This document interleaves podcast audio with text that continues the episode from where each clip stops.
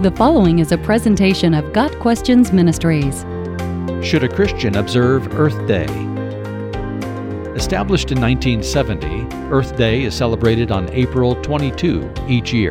It is a day for people around the world to show their support for environmental protection, and it is often filled with events that encourage care for the earth, such as tree planting or recycling efforts, and educate participants on the environment and how to preserve it.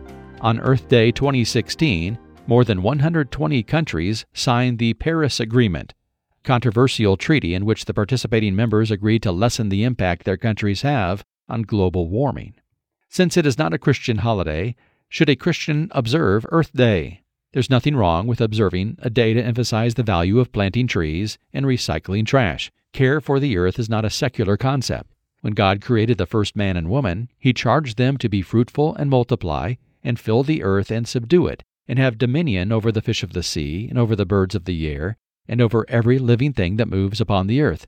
Genesis 1 verse 28. In fact, man's first job was to care for the beautiful garden God had created. Both the earth and humans are God's creation. We should care for the world as a miraculous work of God's own hands. This care is known as stewardship, the act of being responsible for the care and cultivation of something. God did not create the world for us to neglect and abuse. He created it, in part, to be enjoyed, and in order to enjoy creation, we must be good stewards of it. A problem with celebrating Earth Day for many Christians is the politicization of the observance.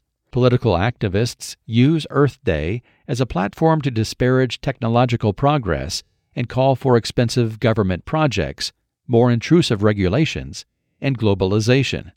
They try to claim the moral high ground asserting that immediate implementation of their political priorities is the only way to save the earth, and that to oppose their leftist political agenda is to jeopardize the earth itself.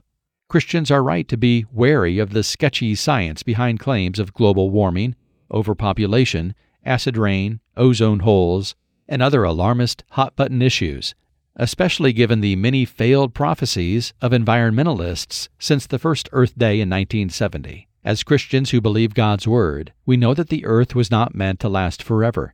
God tells us that this earth will be destroyed to make way for a new heaven and a new earth.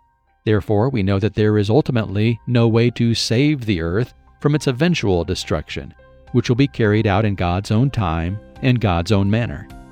In conclusion, there's nothing in Scripture that would prohibit a Christian from celebrating Earth Day or engaging in environmental activities, but Christians must be discerning we should not allow ourselves to be used as pawns in a globalist political agenda or to be swept up in movements that serve the creation over and above the Creator. Got Questions Ministry seeks to glorify the Lord Jesus Christ by providing biblical answers to today's questions.